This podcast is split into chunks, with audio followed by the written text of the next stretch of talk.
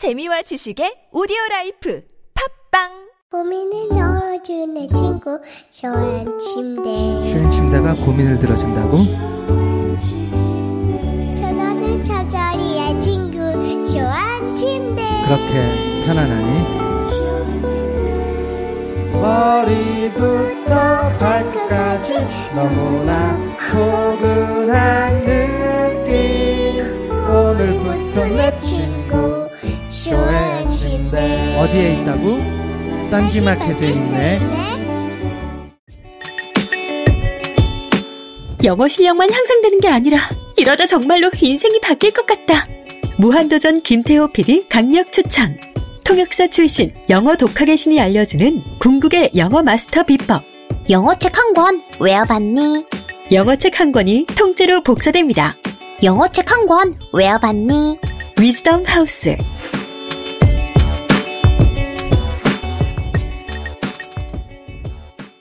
엄마, 나 가게 안 하고 싶은데. 너 너 너 가게 해봤니? 너 음식 만들어봤니? 인테리어는? 집기는? 일할 사람은? 운영은? 가게 자리는? 세금은? 너 돈이 있니?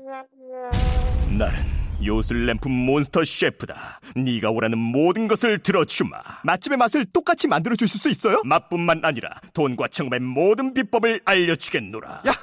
이젠 걱정 고민 끝. 네이버 검색창에 몬스터 셰프라고 쳐주세요. 상담 문의 02-458-8838 몬스터 셰프 야, 이 부장! 네가 부장이면 땅이야? 뭐뭐뭐뭐 저 인간 저건 저, 쟤 오늘도 술술 풀리고 안 먹고 회수 갔냐 내일 또 신체 상태로 출근하겠구만 아 아유 고려 생활 건강 술술 풀리고 음주전 한 포가 당신을 지켜드립니다. 특허받은 천연 유래 성분 숙취 해소제 술술 풀리고를 은하계 최저가로 딴지마켓에서 만나보세요.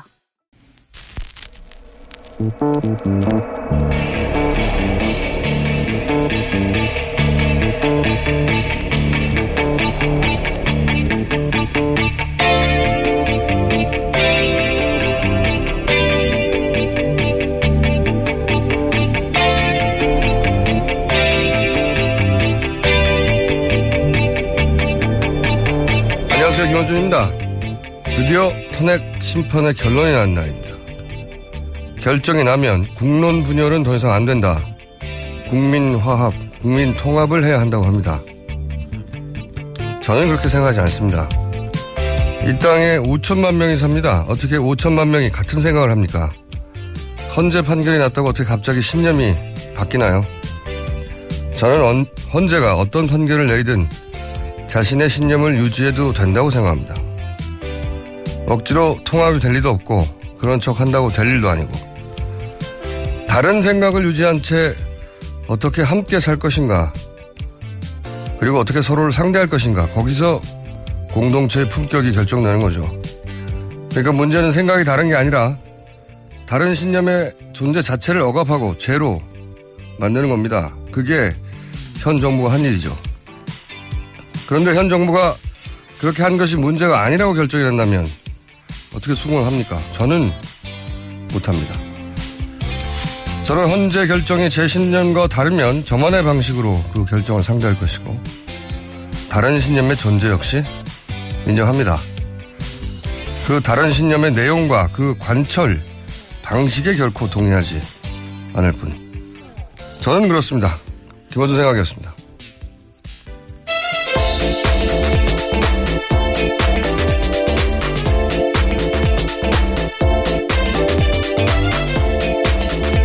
사인의 김은지입니다. 드디어 오늘 나는군요. 네, 오늘 11시 시작합니다. 예, 이게 대략 작년 9월 정도부터 불 붙기 시작했는데, 그죠? 그, 이게 얼마예요, 그러면? 9월, 10월, 11월, 12월, 1, 2, 3, 4. 네. 2, 3. 6개월. 7개월 가까이 됐네. 드디어 결론이 나는데, 어, 11시쯤에 선고한다는 거잖아요? 네, 그때 시작해서요. 아마 1시간 정도 걸릴 거라고 대충 예상을 하는데요. 왜냐하면 네. 노무현 전 대통령 당시에는 24분 걸렸다고 합니다. 네. 그때보다 더 쟁점이 많아서요. 오래 걸리지 않을까 싶습니다. 오래 걸리겠죠. 심장이 쫄깃쫄깃하겠네요. 네. 네, 그렇죠. 그, 저 오천 살인 사건, 갑자기 생각이 나는데, 어, 그 1심 판결 때, 그, 그 이제 그 판결 법정에 서보신 적 없죠. 네. 근데 그 법정의 증인으로 제가 섰습니다. 그랬었죠. 네. 증인하고 달라요. 네, 예, 그렇죠. 이, 이 결론에 따라서 내가 앞으로 몇 년간 햇빛을 못 보겠구나 이런 생각하는 것과. 네, 실제로 검찰이 징역형을 부영했었죠. 네, 그때 근데 그때는 이제 지금이야 아 이 사건 은 정말 의심스럽구나 공중파에서 다루기도 했지만 그때는 저하고 주진우 기자만 이상하다고 이상하다고 공개적으로 주장하다가 재판을 받았는데 이제 최후 준수를 하고 나서 1심 판결 읽어가는데 마지막에 주문을 해요. 그렇죠. 네. 결과에 대해서는요. 네, 마지막에 결과. 주문을 해요. 근데 막 그거 읽어가는 동안 사람들이 막 침이 꼴깍꼴깍 넘어갑니다. 정말. 그러다 막 감정이 터져가지고 울고 막 그래요. 네. 저는 근데 이걸 이 그때 주진우 기자도 막 울먹울먹 했어요. 아닌 척 하는데 막 자기 최후 진술을 하다가 막 말도 안 되는 소리 하고 안고 그랬어요. 네, 당사자 이야기 직접 들어보셔야 될 것 같은데요. 아니, 그건 아는데 네. 옆에서 봤는데 뭐 바로 옆에서. 어, 근데 저는 참 희한한 게 그때 굉장히 담담했어요. 어, 굉장히 대비되는 모습으로 지금 아, 일부러 본인을, 예. 저는 참 담담한 사람이다 이런 말을 하는 게 아니고 저도 어떨 줄 몰랐는데 그때 무- 머릿속에 무슨 생각을 했냐면 어, 유자를 받으면 나는 운동을 얼- 어떻게 하고 아, 이미. 들어가실 생각을 하신 건가요? 아니 이럴 수도 있고 저럴 수도 있으니까 아, 예, 예. 그 겪어보니 굉장히 담담해졌는데 근데 뒤로 돌아보니까 사람들이 막 눈물이 터지고 있더라고요. 굉장히 뭐- 긴장되는 순간이죠. 오늘도 많은 분들이 결론이 나면 감정이 격정적으로 터지겠죠 아마. 예. 그래서 그런지 오늘 출근하는데 제가 이제 청와대 앞을 지나다니거든요 아침마다 새벽에. 거기 뭐, 그 당연히 새벽 뭐 5시쯤 지나가면 텅텅 비었어요. 오늘은 버스가 청와대를 완벽하게 두르고 있습니다. 완벽하게. 경찰차 말씀하시는 거죠? 네, 버스 예, 경찰. 예, 예. 근데 경찰차로 모자라는지 다른 버스도 동원이 돼서 하여튼 완벽하게 뺑 둘러싸 있어요. 그 일대를 지나가시는 분들은 아시겠지만. 아, 어떻게 될까요? 네. 다른 뉴스가 의미가 있나, 이제? 오늘은 적어도. 어떻게 될까요? 예. 예, 어제도 말씀드렸지만 바람 섞어서 확실한 결과가 나왔으면 좋겠습니다. 그, 이제 인용이 되면 어떻게 된다, 기각이 되면 어떻게 된다 중에 특히 인용이 되면 어떻게 된다는 뉴스가 많아요, 보니까.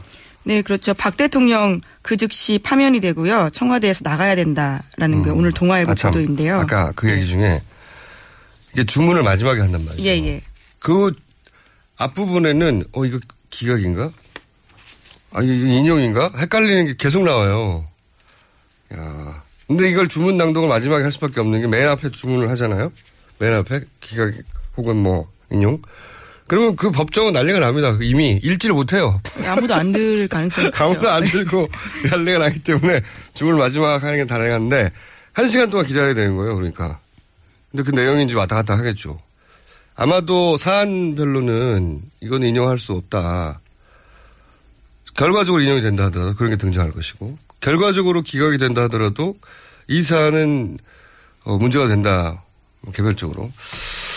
그래서 왔다 갔다 할 거라고 봅니다. 자. 근데 공장장 때는 당사자가 형사재판이기 때문에 출석을 해서 그 이야기를 다 듣고 긴장되게 있는데 그 앞에 서 있어야 돼요. 예. 네. 헌법재판소에서는 법정 구속될 수 있기 때문에. 대통령이 따로 나오진 않습니다. 그 차이가 있긴 합니다. 아, 인용이 되면 어떻게 된다, 어떻게 된다 말이 많아요. 막 건재를 즉시 떠나야 된다부터 시작해서. 근데 만약에, 그래서 근데 기각이 되면 어떻게 된다는 시나리오가 없더라고요. 오늘 네. 기각이 되면 어떻게 된다 한번 해볼까요? 네, 기각되면 그 즉시 다시 대통령의 지위를 회복하게 됩니다. 그렇긴 한데, 예. 사실 인용이 되면 바로 대선에 들어가, 들어가니까 분위기는 그냥 과거의 대선을 떠올려 보면 크게 다르지 않아요. 그게 좀 압축적으로 벌어질 뿐이지. 네, 게다가 기간이 짧으면 60일 이내에 해야 네. 되거든요. 그래서 이제 상상할 수 있는데 만약에 기각이 되면 어떤 일이 벌어질까는 상상하기가 어려워요. 상상이 어렵고 가장 먼저 이제 텔레비전에 자주 나온다고 봐야죠 대통령이. 네네. 이게 가장 무섭습니다. 다른 걸 다 떠나서 저는 안방에 박근혜 대통령 얼굴이 자주 나와가지고 새로운 얘기 할 거 아니에요. 새로운 얘기. 네. 국가를 어떻게 운영할 것이고 저는 다른 모든 걸 떠나서 텔레비전에 자주 나와서 자주 밝은 얼굴로 본인의 의지를 표명하며 외치는 어떻게 하고 막 이런 얘기를 하실 테니까 네. 게다가 정규재 TV와 이미 인터뷰에서요 예고한 바 있거든요. 검찰과 언론을 손보겠다라는 식으로요. 그렇기 때문에요. 우리 언론인가요? 네. 자, 기각이 된다. 어, 왜냐하면 이 역사에는 정말 설마가 많았었거든요. 일제 강점기도 설마였죠, 사실은. 설마였고 한국 전쟁은 설마 아니었나요? 뭐 5.16도 설마. 80년대 광주도 설마죠. 예. 노태우 설마, 3당 합작도 설마. 다수가 설마라고 할 때도 설마는 일어났어요. 예. 그런 일이 절대 일어나지 않는다는 보장은 없, 없죠. 그 설마의 총합이 저는 지금 박 대통령이 생각합니다. 예. 이 개인적으로는 어떻게 하실 건가요? 기각이 되면. 기각이 된다면 그 유일하게 어, 조, 어, 좋은 뉴스는 뉴스 공장이 전체 1위를 하겠죠, 청취. 지금, 지금 전체 4위인데, 아침 시사 방송만 1위인데, 네. 좋은 뉴스는 뭐, 저희가 1위 할 거라고 봅니다. 네. 1위 할 거라고 보고. 긍정적이시네요. 이게 20세기 설마의 총합이 저는 박 대통령이다. 이런 생각을 요즘 자주 해요. 왜냐면은, 생각해 보시면 20세기에 독립한 나라들이 많잖아요, 유난히. 근데 그 나라들 중에 식민 시절에 식민지 군대 장교가 돼서 독립군을 잡던 사람이 나중에 대통령이 된 나라는 없어요. 그 반대죠, 대부분. 독립군 장교를 하다가 대통령이 되는 거지. 근데 제, 그, 그 프랑스 혁명 기념일 이럴 때 가보신 적 있어요? 네. 못 갔습니다. 가보고 싶네요. 샹젤리제 막 행진을 해요. 그리고 비행기 막 날아다니고. 근데 그, 거기에 저는 개인적으로 가장 인상적인 게 뭐냐면 그 레지스탕스. 나치 시절 레지스탕스들. 우리로 치면 그 사람들이 독립군이었던 거죠. 예. 그 할아버지도 있어, 할아버지들. 할아버지들이 그 평상복 입고 그때는 군복이 없었으니까요. 레지스탕스는. 평상복 입고 여기다 훈장을 막 달고 나와요. 그리고 자기 손자들하고 손잡고 막 거리를 행진하거든요. 굉장히 영광스러운 날일 것 같습니다. 그러면 사람들이 막 박수치고 굉장히 멋있고 부러워요. 할아버지들이 자기 손자하고 길을 한가운데 걸어 다니는데 야 멋지다 이런 생각이 들어요. 그게 이 독립군이 마땅히 받아야 할 대우인데 우리나라 독립군들은 지금 대부분 가난하잖아요. 네, 저희도 한번 기사 쓴 적이 있는데요. 정말 3대가 가난하다라는 걸 네. 실제적으로 입증한 바가 있습니다. 그때 재산 다 썼죠. 예. 그래서 자식을 돌지 못해서 교육도 제대로 못 받았죠. 네네. 그다음에 독립이 된 다음에 정부가 챙겨줘야 되는데 안 챙겨줬잖아요. 그래서 지금도 가난해요. 반대로 일제 시대에 이 부역했던 사람들은 부자거나 재벌 많아요. 예. 20세기 뭔가 크게, 크게 잘못된 거죠. 크게. 크게 잘못되고 삶마도 여러 번 일어났고 어, 그 청산하지 못한 역사의 총합이 저는 박근혜 대통령의 현재라고 생각하는데 자 기각이 되면 이제 그걸 다시 봐야 되는 거죠. 네. 언론과 검찰을 손본다고 했으니까요. 당장 검찰 수사 일이 한다니까요. 일이 해요. 우리가 일이 하는데 예. 어 정치권에서는 이런 일이 벌어지죠. 아마 개헌 얘기를 제일 먼저 할 것이고. 예. 왜냐하면 지금 개헌이라는 거는 단독으로 집권할 수 없는 세력들끼리의 지분 계약 이런 거거든요. 예. 혼자서 못하니까 공동으로 집권하되 대신 권력을 이렇게 나누자. 예. 본질이 그거죠. 촛불 집회는 더 커지겠죠 아마도. 예. 어, 대통령은 식물 대통령이 되겠죠. 인정하지 못하는 분들이 너무 많으니까 이제는 어 거의 뭐 준 전시 상황에 가까운 카오스가 이어지지 않겠는가. 자, 그리고 그 사이 뉴스공장의 청취는 통합 1위를 네. 압도적으로 될 것이다. 자, 기강 얘기가 없어가지고 기각 가설도 한번 잠깐 얘기해봤습니다. 자, 오늘 오늘은 다른 뉴스가 별로 귀에 들어오지 않을 것 같긴 한데, 네. 다른 뉴스 몇 가지만 읽어볼까요? 네. 네. 어제 시사인이 보도했는데요. 이미 정유라 씨가 최고 성적을 거뒀던 인천 승마장에 대해서 대통령이 각별한 관심 가졌다라는 보도는 있었는데 네. 이와 관련해서 안종범 전 수석의 업무 수첩에도 네. 박 대통령이 인천 승마장을 꼼꼼하게 챙긴 정황이 드러났다라는 아, 정범실록이 겁니다. 확인됐군요. 예, 예. 네.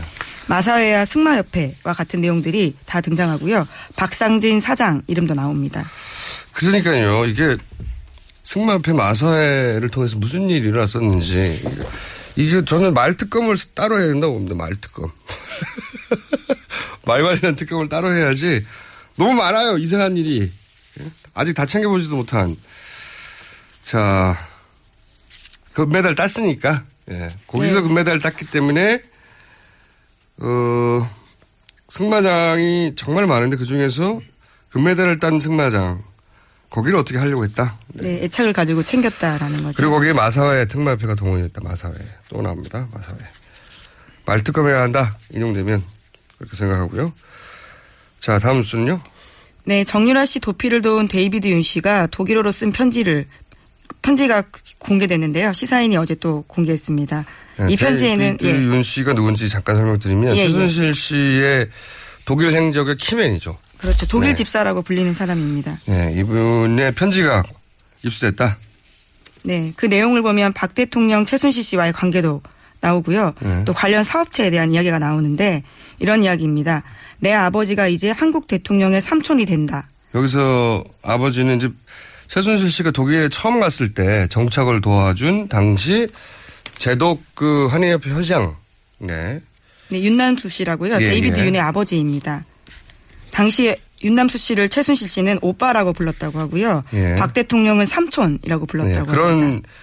기본 전제 하에 이제 자신의 아버지가 삼촌이 되는 거다. 대통령의 이런 얘기고 그리고요. 그래서 최순실과의 관계가 더 중요해졌다라는 내용도 나오고요. 네. 그리고 가장 중요한 것은 명품 수입 업체 C 플러스 I라는 홀딩스라는 회사가 있는데요. 네. 이 회사가 지금 최순실 씨 차명 회사로 의심받고 있거든요. CNI 홀딩스. 예. 네. 그 회사를 최고의 회사로 만들겠다. 이런 이야기도 나옵니다. 이 편지를 누구에게 보냈다는 겁니까? 예, 사관기 전 세계일보 사장 아들에게 보낸 편지입니다. 네.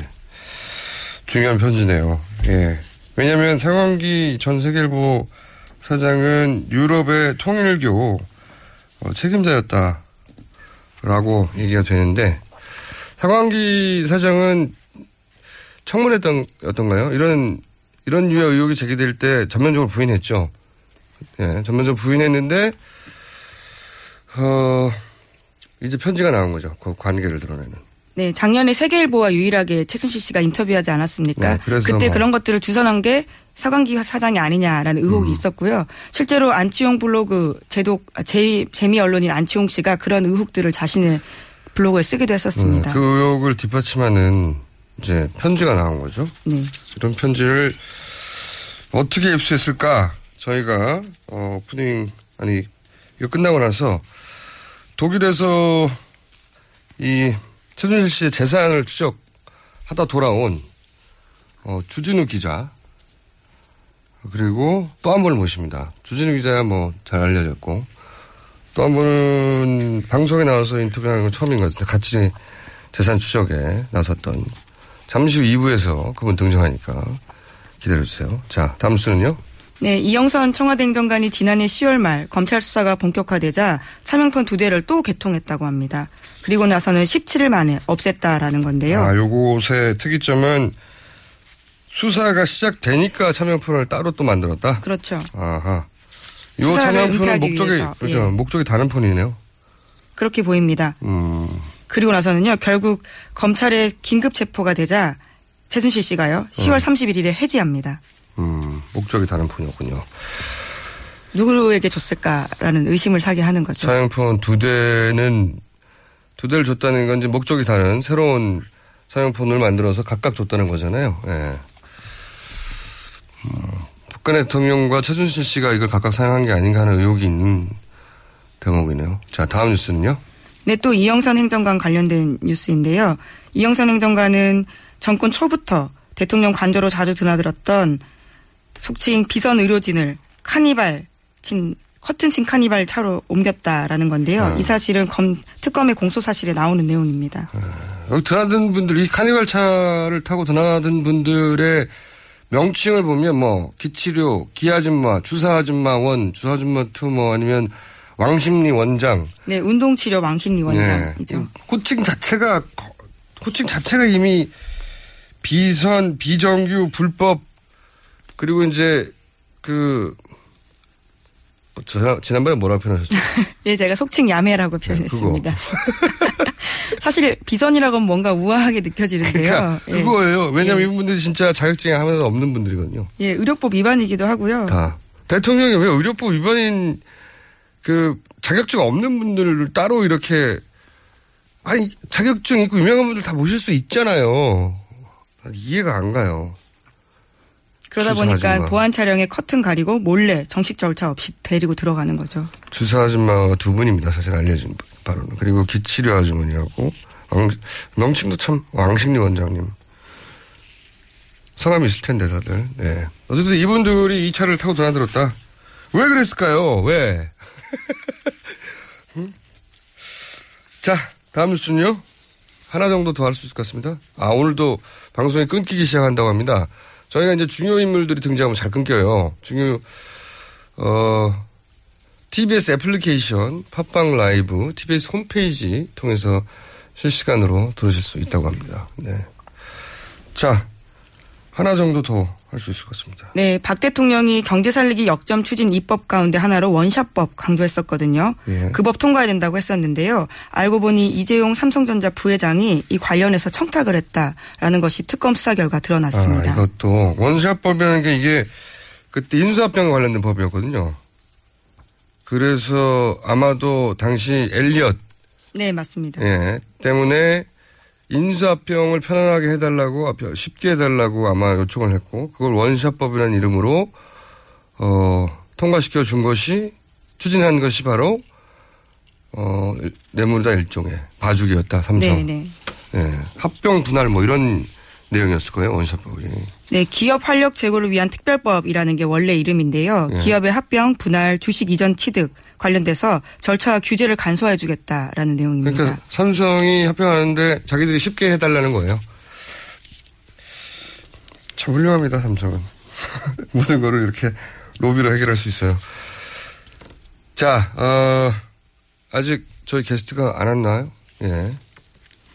그래서 네. 하나만 더 해도 될 것 같습니다. 네, 원샷병 관련해서 더좀더 말씀드리면요. 예. 지난해 6월 달에 첫 적용 기업이 대통령 사촌 형부 기업이었거든요. 예. 또 그래서 그때도 굉장히 논란이 됐었는데요. 알고 보니 또 삼성도 개입해 있었다라는 거고요.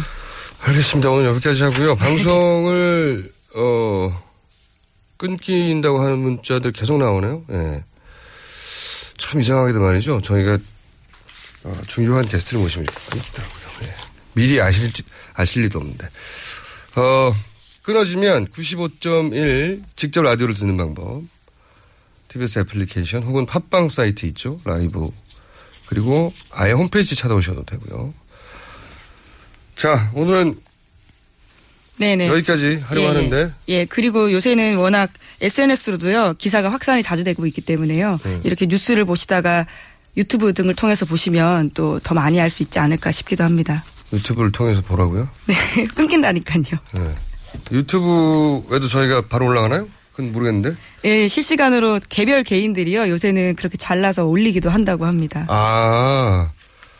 그건 뉴스 공장에서 직접 올리는 게 아니고 네네. 개인들이 듣다가 뭐 뉴스를 잘라 올리기도 하고 뭐 그런다는 얘기죠. 예, 예, 특정하게 중요한 부분이라고 생각하시는 것들을요, 예. 자발적으로 그렇게 하신다는 거죠. 그 확산이 꽤 된다고 합니다. 네. 언론사에 나기 전에 그렇게 난다는 예, 얘기인가요? 그렇죠.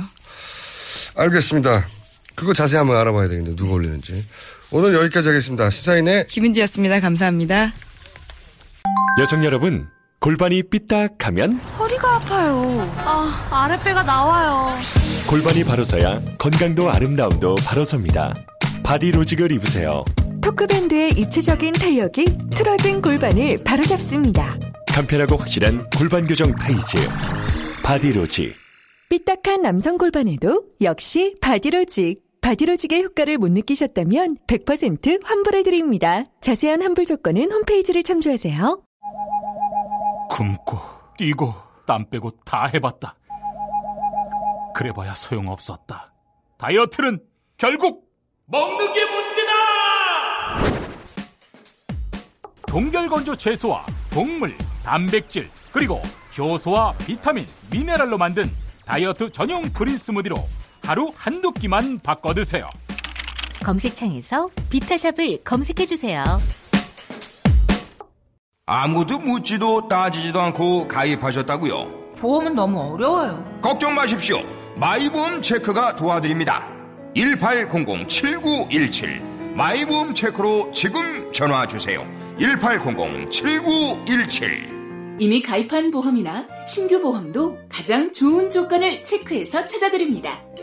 인터넷 한글 주소 마이보험.com 또는 카카오톡에서 아이디 검색 마이보험을 친구 추가하여 상담하실 수 있습니다.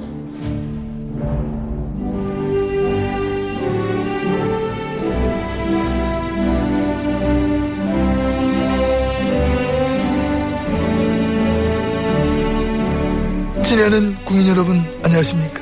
MB 오랜만에 뭐 인사 올립니다. 국민 여러분 오늘은 중요한 날입니다.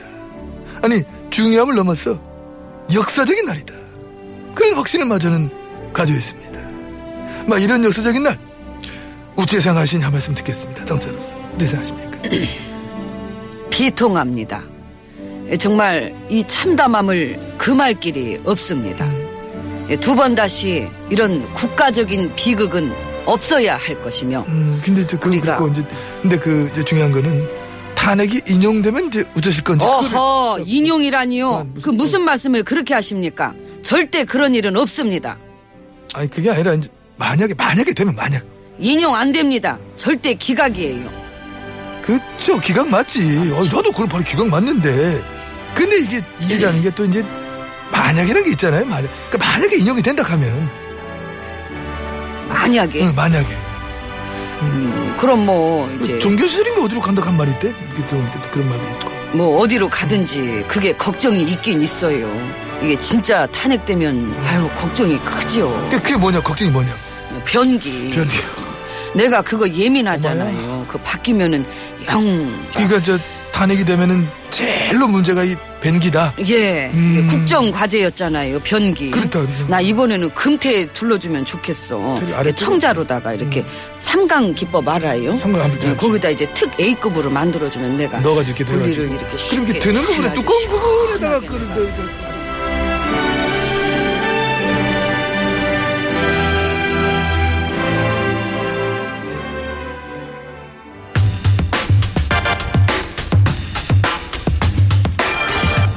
네, 첫 번째 인터뷰 시간입니다. 특검 수사 마무리됐고 오늘 헌재 판결이 납니다. 하지만 최순실 씨 일가 불법 재산 네, 추적은 헌재 판결과 무관하게 앞으로 계속 돼야 한다는 분들이 많습니다.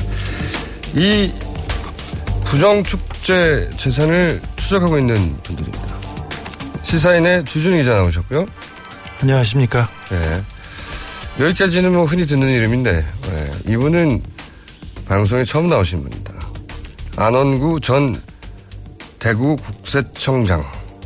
예. 안녕하십니까. 네. 안녕하세요. 네. 청장님? 네. 방송 처음 하십니까? 그렇습니다. 네. 말을 좀 길게 하세요.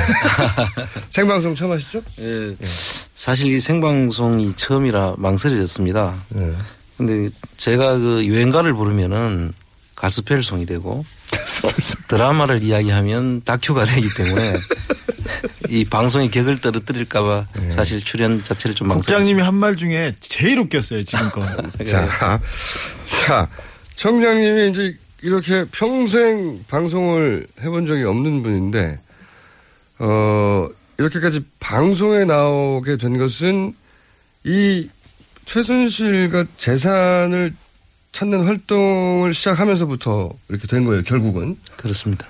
처, 맨 처음 궁금합니다. 왜 국세청장을 하시던 분이 최순실 일가 재산을 찾아내야겠다고 결심을 하신 거예요? 예, 맨 처음에는 사실 저는 크게 관심이 없었습니다. 그런데, 어, 청와대 그 고위 관계자들이 고위 청문회, 청문회 과정에서. 고위 관계자 누구요? 그때 김기춘 비서실장과 네. 그 김장수 그 네. 안보실장. 안보실장이 당시에 그 세월로 당시에 그 대통령께 보고했는 과정을 설명하는데 너무나 말이 안 되는 이야기를 하고 계시고 음, 특히 그래, 어떤 부분이 조금 말이 안 된다고 생각하세요? 어, 그 당시에 그분들이 위치가 대통령을 대리해서 그 상황을 정리를 해야 될 분들 아닙니까? 예, 예. 꼭 보고를 했다고 하는 것이 다가 아니죠. 예, 예.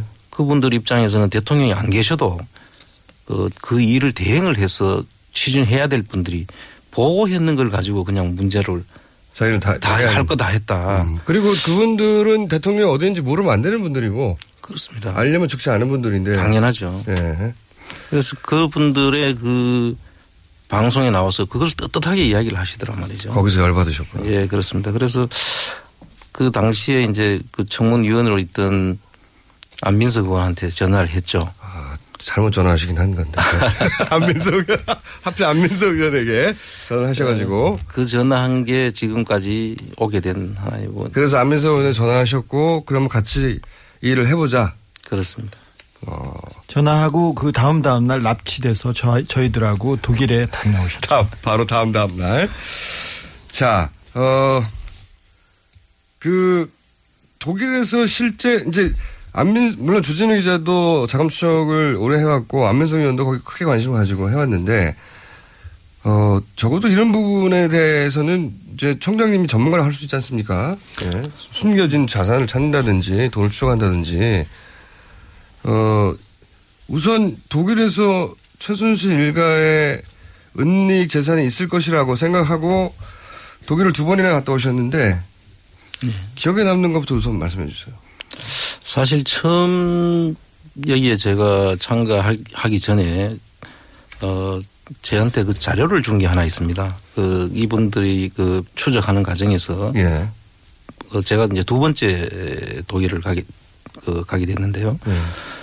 그 자료를 보니까 너무나 이상한 모습으로 저한테 어, 다가왔고 전문가가 딱 보기에 예, 예. 이거 뭐 이거는 그냥 바로 이, 이 자체가 문제다. 어, 어떤 자료를 보고 그렇게 생각? 어, 당시에 그 계약서인데요. 예. 예, 앞으로 또 이야기를 하겠습니다만은 그 계약서 내용을 보면 이 너무 정상적이지 않은 그런 계약이 나옵니다. 일부만 알려주세요. 금액도 한 2천억이나 되고요. 2천억이요? 예. 그래서 2천억짜리 계약서를 보셨는데 그 계약서 내용이 예. 너무나 그 상식적이지 않는 그런 부분들이 있고 그게 뭐가 너무나 상식적이지 않은지 좀만 설명해 달라고요. 방송 처음이니까 좀 대본대로 하세요. 자, 어, 국장님. 네. 혼자만 너무나 이상하시면 안 되고요. 방송을 듣는 모든 분들이 왜 그래서 이상했구나 이렇게 이해가 가야 되니까. 어, 네, 저희 저 안원구 전 청장님께서 네. 국세청 조사국장을 하셨고요. 그러니까요. 청와대 민정실에 계셨고 정책실에 계셨습니다. 청와대도 경험하셨고 국세청장이셨기 때문에 네. 다, 다 아는 얘기거든요. 그리고 이게. 국제조사 조세 관리관을 하셔서 해외 재산이 어디에 숨겨졌는지 그리고 재산을 어떻게 쫓아야 되는지 가장 잘 아는 재산 추적 전문가라고 할 수 있습니다. 그래서, 전문가의 눈으로 보기에 그 2천억짜리 계약서가 왜 이상했냐. 네. 그걸 좀 설명해 주십시오. 네, 그 계약서를 보면요. 예. 어, 우선 그 계약서에 그 최초의 그 3년간에 걸쳐서 2천억이 들어오는데요. 3년에 걸쳐서. 들어오고 그 다음에 그 2천억이 나중에 다시 또 되돌, 되돌려 줄 수 있는 겁니다. 그리고 그 재산이 이 2천억이라는 게 그 그분들이 가지고 있는 주식의 70%입니다. 아이고 어. 국장님 제가 한마디 할게요. 제가 설명을 잘 못하는데 네. 제가 국장님보다 조금 더 할 수 있을 것 같아요. 어, 최순실 씨 집안에 아니, 회사가 심각한 얘기인데 만담이 되고 있습니다, 이거. 최순실. 씨의 집안에 회사가 하나 있습니다. 회사가 하나 있습니다. 씨의 네. 회사인데 자, 잠깐만. 참고로 제가 원래 그 대본이 원래 방송에는 있거든요. 그래서 네. 방송 대본을 미리 드렸고 그랬더니 막 열심히 공부를 해오셨는데 제가 대본이 없는 질문을 하자 이렇게 된 겁니다. 네. 제가 잘못한 겁니다. 자, 그럼 주진희 기자 설명해 주세요. 어, 최순실 씨 집안에 서양 네트워크스라는 큰 회사가 하나 있습니다. 네. 어, 최순실 씨 최순천 씨의 동생 그렇죠. 회사죠. 예. 그, 그, 그 회사에 있는데 회사에 돈이 2천억 원이 들어옵니다. 그러니까 투자가 들어오죠. 3년에 걸쳐서. 네, 3년에 걸쳐서. 근데 그 투자가 네. 투자 조건과 계약을 보면 굉장히 이상하다는 말을 하고 계십니다. 국장님, 어려운 네. 건.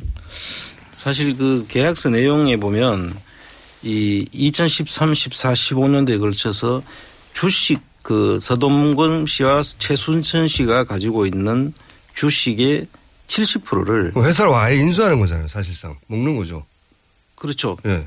경영권을 다 넘겨주는 거죠. 예. 그런데 이 70%를 2천억이 들어온다니까 전체로 보면 약 한 3천억 정도 재산 가치가 있다는 거죠. 예. 그런데 그 3천억 되는 것 중에서 2천억을 70%의 주식을 사가지고 갑니다. 예. 그런데 사가지고 갔으면 보통 일반적으로 그것이 끝이죠. 예. 그런데 2015년에 다시 또 대사갈 수 있도록 거기에 대해 해놓고 있습니다. 아, 그런 건 저도 처음 들어봤습니다. 예. 회사를 2천억이나 투자해서 샀어요. 예. 샀는데 그걸 다시 사갈 수도 있도록 해놨다고요? 그렇죠. 그리고 또 그 2천억을 투자를 했, 한 데가 그 네덜란드에 있는 페이퍼 컴퍼니예요. 알고 봤더니. 예, 알고 봤더니 그리고 컴- 컴퍼니에다가 홍콩으로 해서 들어오는데 그 네. 페이, 페이퍼 컴퍼니에 들어간 돈의 원천이 AEA라는 그 자- 펀드에서 들어오는 겁니다. 예. 그래서 이 그 지역도 그렇고 예. 또 다시 대가 대사갈 수 있다는 것도 그렇고 해서 그러니까 이 문제가 있는 것 같다라고 하면서 살펴보다 보니까 예. 또 공교롭게도 2013년도에는 예. 그이 이 서양 그 네트워크스라는 회사가 예. 최순실 씨 가족이 운영하는. 최, 최순선 씨의 서동검 씨의 회사가 예. 그 세무 그 조사를 유예를 받을 수 있는 그 모범 납세자 상을 받습니다. 네. 2013년도에. 예. 그래서 그, 이거 그건 어떤 의미가 있습니까? 그렇게 어, 되면? 모범 납세자 상을 받게 되면은 그 해에 그 세무 조사가 없이 예. 그 유예를 받을 수가 있습니다. 아, 그래서 돈이 들고 나는 거를 뭐- 조사를 일단 안 당하게 되죠. 아, 안 당하게 된다. 그래서 이거는 또- 상당히 어. 그 모든 것이 기획된 내용으로 음. 볼 수밖에 없고 그래서 이게 반드시 한번 확인을 해봐야 되겠다 하면서 제가 여기에 이제. 합류를 하게 된 것이고 그러면 의심하시기로는 그 돈이 이런 그런 조건으로 투자됐다가 빠져나가는 게 너무 이상하다. 그렇죠. 의심되시기로는 그 해외에 있던 최순실 씨의 자금이 숨어 있던 자금이 합법적으로 들어오는 루트로 삼은 것이다. 이렇게 이해하셨습니까? 그럴 수도 있다. 어, 일단 합법적인 루트는 뭐 뭐그큰 루트의 의미라기보다는 그 돈의 2천억이 과연 그 회사 재 가치가 그것도 네덜란드에 있는 펀드가 한국에 있는 회사의 가치를 어떻게 평가할 것이며 그, 그 돈이 2천억이 그 평가가 되는 금액인지에 대한 의심이 먼저 들었고요. 먼저 들었고, 그건 당연히. 그 다음에 2천억이라는 돈을 한국에다 투자한 그 자금의 원천이 과연 어디일까 하는 의심이 들었고요. 그러니까 숨겨져 있던 비자금이 그런 식으로 한국으로 들어올 수도 있다라는 생각이 들었죠. 하셨군요. 예. 자, 그래서 독일을 가셔서 그 네덜란드 회사를 가봤더니 주준 기자가 거기 가봤다는 거 아닙니까? 네. 갔더니 어, 아주 시, 시골 마을입니다. 변두리 시골 마을에 그냥 덩그러니 집 한 채가 있습니다. 3층짜리 집 한 채가 있는데 1층 사무실을 그것도 나눠서 쓰는 나눠서 쓰는 전형적인 페이퍼 컴퍼니였습니다. 그래서 제가 2천억을 투자할 만한 회사면 어마어마한 빌딩이 있어야 되잖아요. 예. 그런데 음, 사무실도 나눠 썼고요. 그리고 그 사무실 나눠 쓰는 사무실에서도 회사가 세 개가 어, 굴러가고 있었는데 요 스튜디오보다 커요? 어, 더 작죠. 이 스튜디오 절반만 합니다. 절반만 합니다. 그리고 있는 사람들도 전체 있는 사람이 두 명이었고요. 지나가는 분들이 몇 명 있었고. 그래서, 그래서 돈을 투자하기로는 뭐 좀 무색한 그런 그런 규모였습니다. 어 제가 그 저도 사진 봤는데 이렇게 표현하는 게 맞는 거예요. 산속의 오두막, 예, 오두막 집이었어요. 횡하니 덩그러니 놓여 있습니다. 예. 어 한국 저 서양 네트워크스가 아이들 옷을 파는 그런 그, 그런 섬유 회사인데요. 그냥 예. 옷 회사인데 우리나라에 있는 그 의류 옷 회사에 해외에서 수천억 대, 수백억 대라도 투자한 그 액수가 액수가 투자된 경우는 없었습니다. 그렇죠. 저, 그, 그리고 네덜란드 회사가 갑자기 한국에 홍콩을 통해 가지고 옷 회사에 2천억을 투자했으면 어마어마하게 큰 뉴스잖아요, 사실은. 그렇습니다.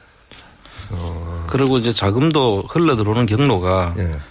네덜란드 그다음에 페이퍼 컴퍼니에서 홍콩으로 또 들어옵니다. 그 홍콩에는 리앤펑이라는 그 세계적으로 굴지 회사 이름을 쓰게 되는데요. 예. 그 레- 세계 굴지의 그 리앤펑이 자체가 하는 것이 아니라 또 하나의 리앤펑 아시아라는 또 회사를 하나 만드는 것 같습니다. 어. 그래서 그쪽에서 다시 그 서양 네트웍스로 들어오는 걸 과정을 봐서 지금 현재 그 돈이 예.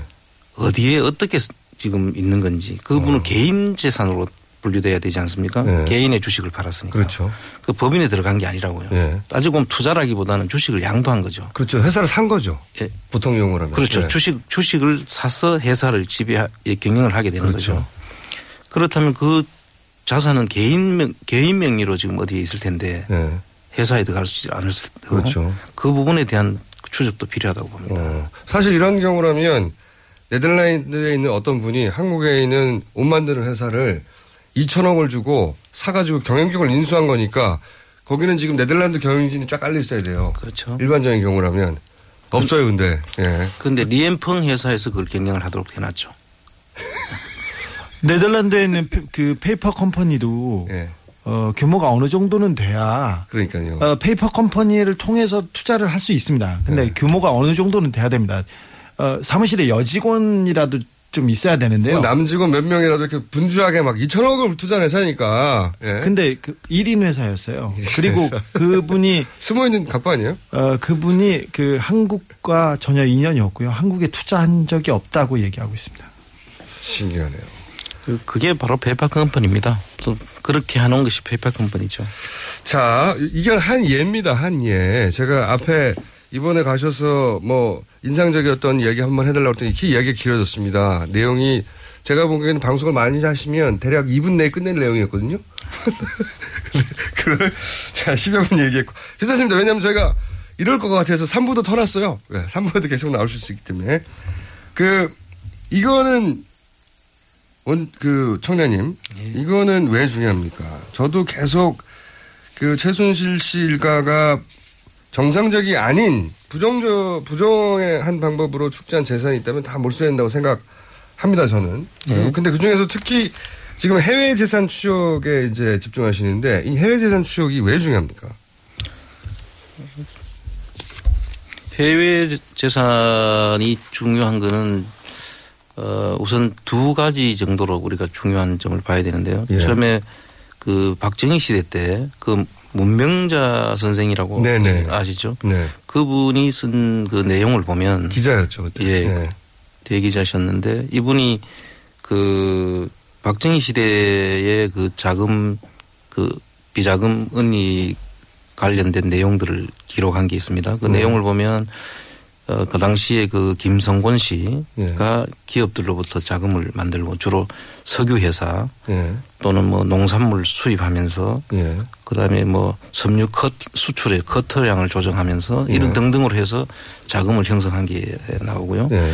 그 자금들을 중간에 그, 어, 그 핸들링 한 사람은 김형욱 전 중앙 정보부장 중정, 어, 예. 나오고 그 자금을 가지고 그 이후락 네. 비서실장을 지냈던 분이 그 사위하고 아들을 통해 가지고 예. 스위스 계좌를 예. 계- 계좌를 만들어서 관리하는 정황이 나옵니다. 굉장히 구체적으로 나옵니다. 예, 그래서 그 부분들하고 그다음에 90년대부터 이제 본격적으로 시작되는 최순실 씨의 그 최태민 씨의 자- 자금원으로 보이는 예. 그 재산들이 다시 해외 독일로 특히 독일로 가는데 이 독일 부분 대부분 부동산입니다. 아, 독일에 있는 건 현재 예, 확인하신 예. 바로는 예. 거의 다 부동산이고 독일에는 사실 금융 자산을 은닉하기에는 적절한 곳이 아닙니다. 독일에 있는 스위스는 혹그 그 금융 자산이 있는지 모르겠으나 예. 있는 걸 추정되나 독일에 있는 건 대부분 부동산 자산이라고요. 그렇습니다. 독일에는 이게 금융 시스템 때문에 네. 어, 쉽게 이게 금융 자산 상태로 은닉하기에는 어렵다. 그 어려운 곳이고 그 독일에는 그 부동산 형태로 근데 그 부동산 형, 회사 이름으로 안 가고 대부분 뭐 음식점 뭐다음 뭐 악세사리 회사 뭐 이런 식으로 전부 다 그 종목은 여러 가지 형태로 나타납니다. 그, 그, 그냥 그- 땅이 아니라 예. 건물을 차명으로 사고 그 건물에 누군가 입주해서 살게 하고 뭐 이런 거군요. 그렇습니다. 아. 대부분 뭐 주택도 일부 있고요. 아. 그래서 그 재산들이 지금 현재까지 파악 저희들이 파악한 걸로는 그 부동산에 부동산은 사실 숨어 있고 예. 전부 다 앞에는 다른 종목들이 음식점 뭐 악세사리 회사 예. 그냥 뭐 일, 일반 그 호텔 뭐 이런 식으로 해서 숨겨져 있죠. 아. 그 겉으로 보면은 멀쩡한 회사죠. 그렇군요. 그런데 사실은 전부 다 그 부동산을 은닉하는 실제 주인은 따로 있는. 따- 그렇죠. 그, 그 음. 법이 개엠베아라는 법인 유한회사를 만들어서 그 안에 다 숨겨놓는 형식입니다. 자, 그러면 이게 언제부터 어떻게 시작된 건지 주진 기자.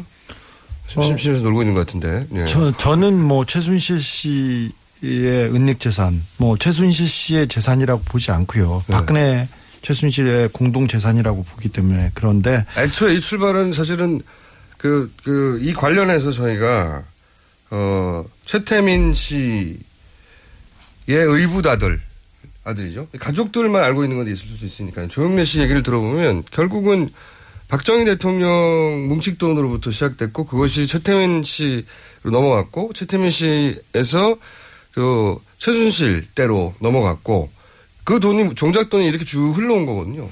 예? 그렇습니다. 어, 박정희 대통령 시절에 박, 그, 미 프레이저 보고서, 그 국무부에서 조사한 프레이저 보고서를 보면 박정희 대통령이 그 비, 비자금 계좌를 스위스에 만들고 만들어서 차관이라든지 그리고 그리고 해외에서 들어오는 돈의 어느 그 정도 퍼센트지 네. 뽀찌를 띄었죠.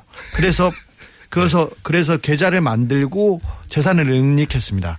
박정희 대통령의 주변 사람들 김영욱, 박종규, 차지철, 이우락 이런 모든 사람들이 스위스에 계좌를 가지고 있고요. 뉴욕 주변에 대저택을 가지고 있습니다. 이런 식으로 재산을 해외로 은닉했는데 1979년 그 어, 박정희 대통령이 12력으로 12력으로 가시고 나서 스위스 계좌에 대한 그 정리가 되지 잘 되지 않았다고 저는 듣고 있어요. 그래서 그 이후마다 이후에 이후에 어 그 재산이 어느 정도 어느 정도는 남아서 스위스와 독일로 독일로 이렇게 흘러들었다고 합니다.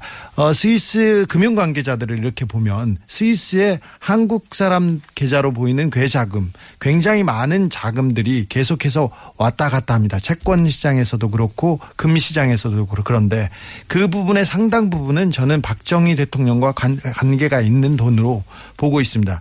그래서 그 돈이 그 돈이 스위스를 기반으로 그, 그 근처에 있는 독일로 80년대, 90년대 이렇게 움직이면서 이게 그 현금화보다는 그 부동산이나 다른 회사로 만들어진, 지고 있다고 봅니다. 1992년도에 유벨이라고, 어, 정윤회 최순실 그리고 유아무개 씨라는 사람이 직접 회사를 만들면서 그. 그게 첫 번째 페이퍼 컴퍼니? 아니요, 그건 회사죠. 그 근데 거의 페이퍼 컴퍼니인데 네. 다 회사 페이퍼 컴퍼니인데 띈 페이퍼 컴퍼니죠. 어. 그 최순실의 이름이 그럼 92년에 처음으로 독일에 지금 뭐 수백 개가 될지 수천 개가 될지 모른다고 하는 페이퍼 컴퍼니 첫 번째가 출발한 겁니까? 네, 그렇습니다. 아하. 그리고는 그 이후에는 어 몇몇 페이퍼 컴퍼니나 컴퍼니를 통해서 도- 보이는데 최순실 씨가 어 독일에 올 때마다 80년대 90년대 독일에 올 때마다 호주머니에 3만 유로 정도 3만 유로 5만 유로를 들고 다녔어요 항상 어 굉장히 큰 돈이죠. 그리고 그 돈을 항상 모든 돈을 현찰로 썼습니다. 어 90년대 2000년대 지나서 독일의 마장에서 그 아시다시피 장시호 씨하고 정유라 씨가 승마를 하지 않았습니까? 말을 살 때 30만 유로, 50만 유로를 현찰로 내서 독일 현지인들이 다 까무러칠 정도로 놀라는 그런 일이 있었습니다. 어, 참 정리가 안 되게 얘기합니다. 그러면 다시 찬찬히 거슬러 올라가가지고. 질문이 꼬여서 그렇습니다. 92년에, 92년에 처음으로, 어, 소위 페이퍼 컴퍼니를 만든 거죠. 그렇습니다. 네, 거기에 최순실 정윤회 그리고 또 한 사람이 유아무개 씨라고. 유아무개 씨. 이 회사 이후에도 페이퍼 컴퍼니 흔적을 많이 발견하셨어요? 그렇습니다. 그 뒤에도 뭐 여러 군데서 나타나죠. 페이퍼 컴퍼니. 그뭐 숫자는 다 세어보진 않았지만 예. 그 설립했다가 청산했다가 설립했다 청산했다 하는 것까지 따지면은 뭐 엄청난 숫자가 되죠. 국내에서도 하던 일이니까요. 그렇습니다. 똑같은 네. 하던 일인데 만들었다가 없애버리거나 만들었다가 이름을 바꾸거나. 예. 그런 형태로. 그 독일에서도 그게 계속 반복됩니까? 그렇습니다. 그때 이제 독일의 교포들 이름을 쓰죠. 아, 본인이 직접 등장할 수가 없으니까. 아, 그 92년도에 처음에 등장을 했다가 예. 98년도에 없어진 다음부터는 예. 그 본인들 이름은 사라집니다. 아, 예. 예. 그래서 어. 그 뒤에는 아예 그분들의 이름은 어, 그 등장을 하지 않고 그 뒤부터는 그 조력인들이 중심이 돼서 이루어지는 걸로 봐서는 일종의 점조직 같은 그래서 사실 그 이, 어떤 한 줄기 한 세 갈래 정도 줄기로 저희들이 보고 있는데요. 예. 그 줄기 를 벗어나면 자기들끼리도 사실 잘 모르는 것 같아요. 그러면 세 가지 정도 줄기라는 건 어떤 어떤 줄기입니까? 어, 어떤 특정 종교인, 아, 종교. 어, 종교인 쪽 라인이 하나 라인이 있고. 하나 있고, 그 다음에 이제 그 기업 인들, 그러니까 그 한독 경제인회를 중심으로 한. 아, 그 유명한 한독 경제인회. 예, 예. 쪽을 중심으로 한 라인이 하나 있고, 그 다음에 아까 그 지금까지는 아직 그 학- 확정할 수는 없는데 그 유아모개 씨처럼 교, 교포들, 교민. 교민들을 중심으로 해서 물론 그 안에는 다 이렇게 쓰- 교민들은 뭐 이름은 다 섞여 있습니다만 크게 한 세 갈래 정도로 봐야 되지 않을까. 종교 라인, 기업 라인, 교민 라인 세 가지 정도가 뒤섞여 있지만 크게 분리하자면 그렇게 나, 카테고리가 나뉜다. 예. 카테고리를 나눌 수 있었다는 건 샘플들이 많이 있었다는 얘기네요. 그렇습니다. 아, 자, 대략 한 10분 내에 끝낼 얘기를 20분 정도 했습니다. 저희가 잠시 쉬었다가 3부에서 주진우 기자 그리고 안원구 전 대구지방국세청장님과 함께 최순실 해외 자금 추적에 대한 이야기 이어가겠습니다. 3부에서 뵙겠습니다.